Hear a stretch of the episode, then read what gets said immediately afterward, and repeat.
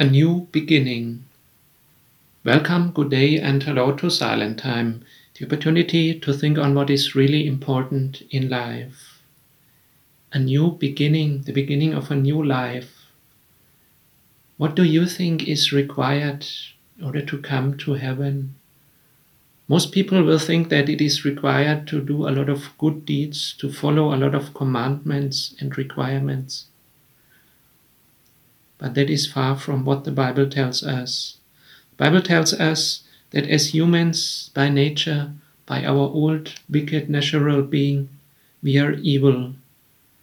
But God wants to renew us.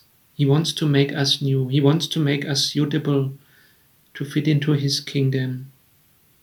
If we understand that, we can simply pray. God is not far away. He always loves to listen. He loves to hear especially that prayer. We come to Him. Lord, let me participate in that. Renew my heart. You might be terrified by the thought that we have to become religious or devout, but actually, we do not need to become religious. We do not need to become strange saints who act strangely that people might make fun of us. By contrast, God wants to disconnect us from the evil things, from the sin, from the guilt, from the shame.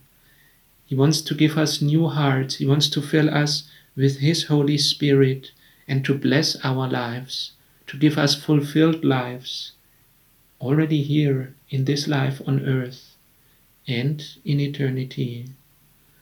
And if we accept that, if we put our trust in the Lord, receive His Spirit, that is the beginning of a new blessed life.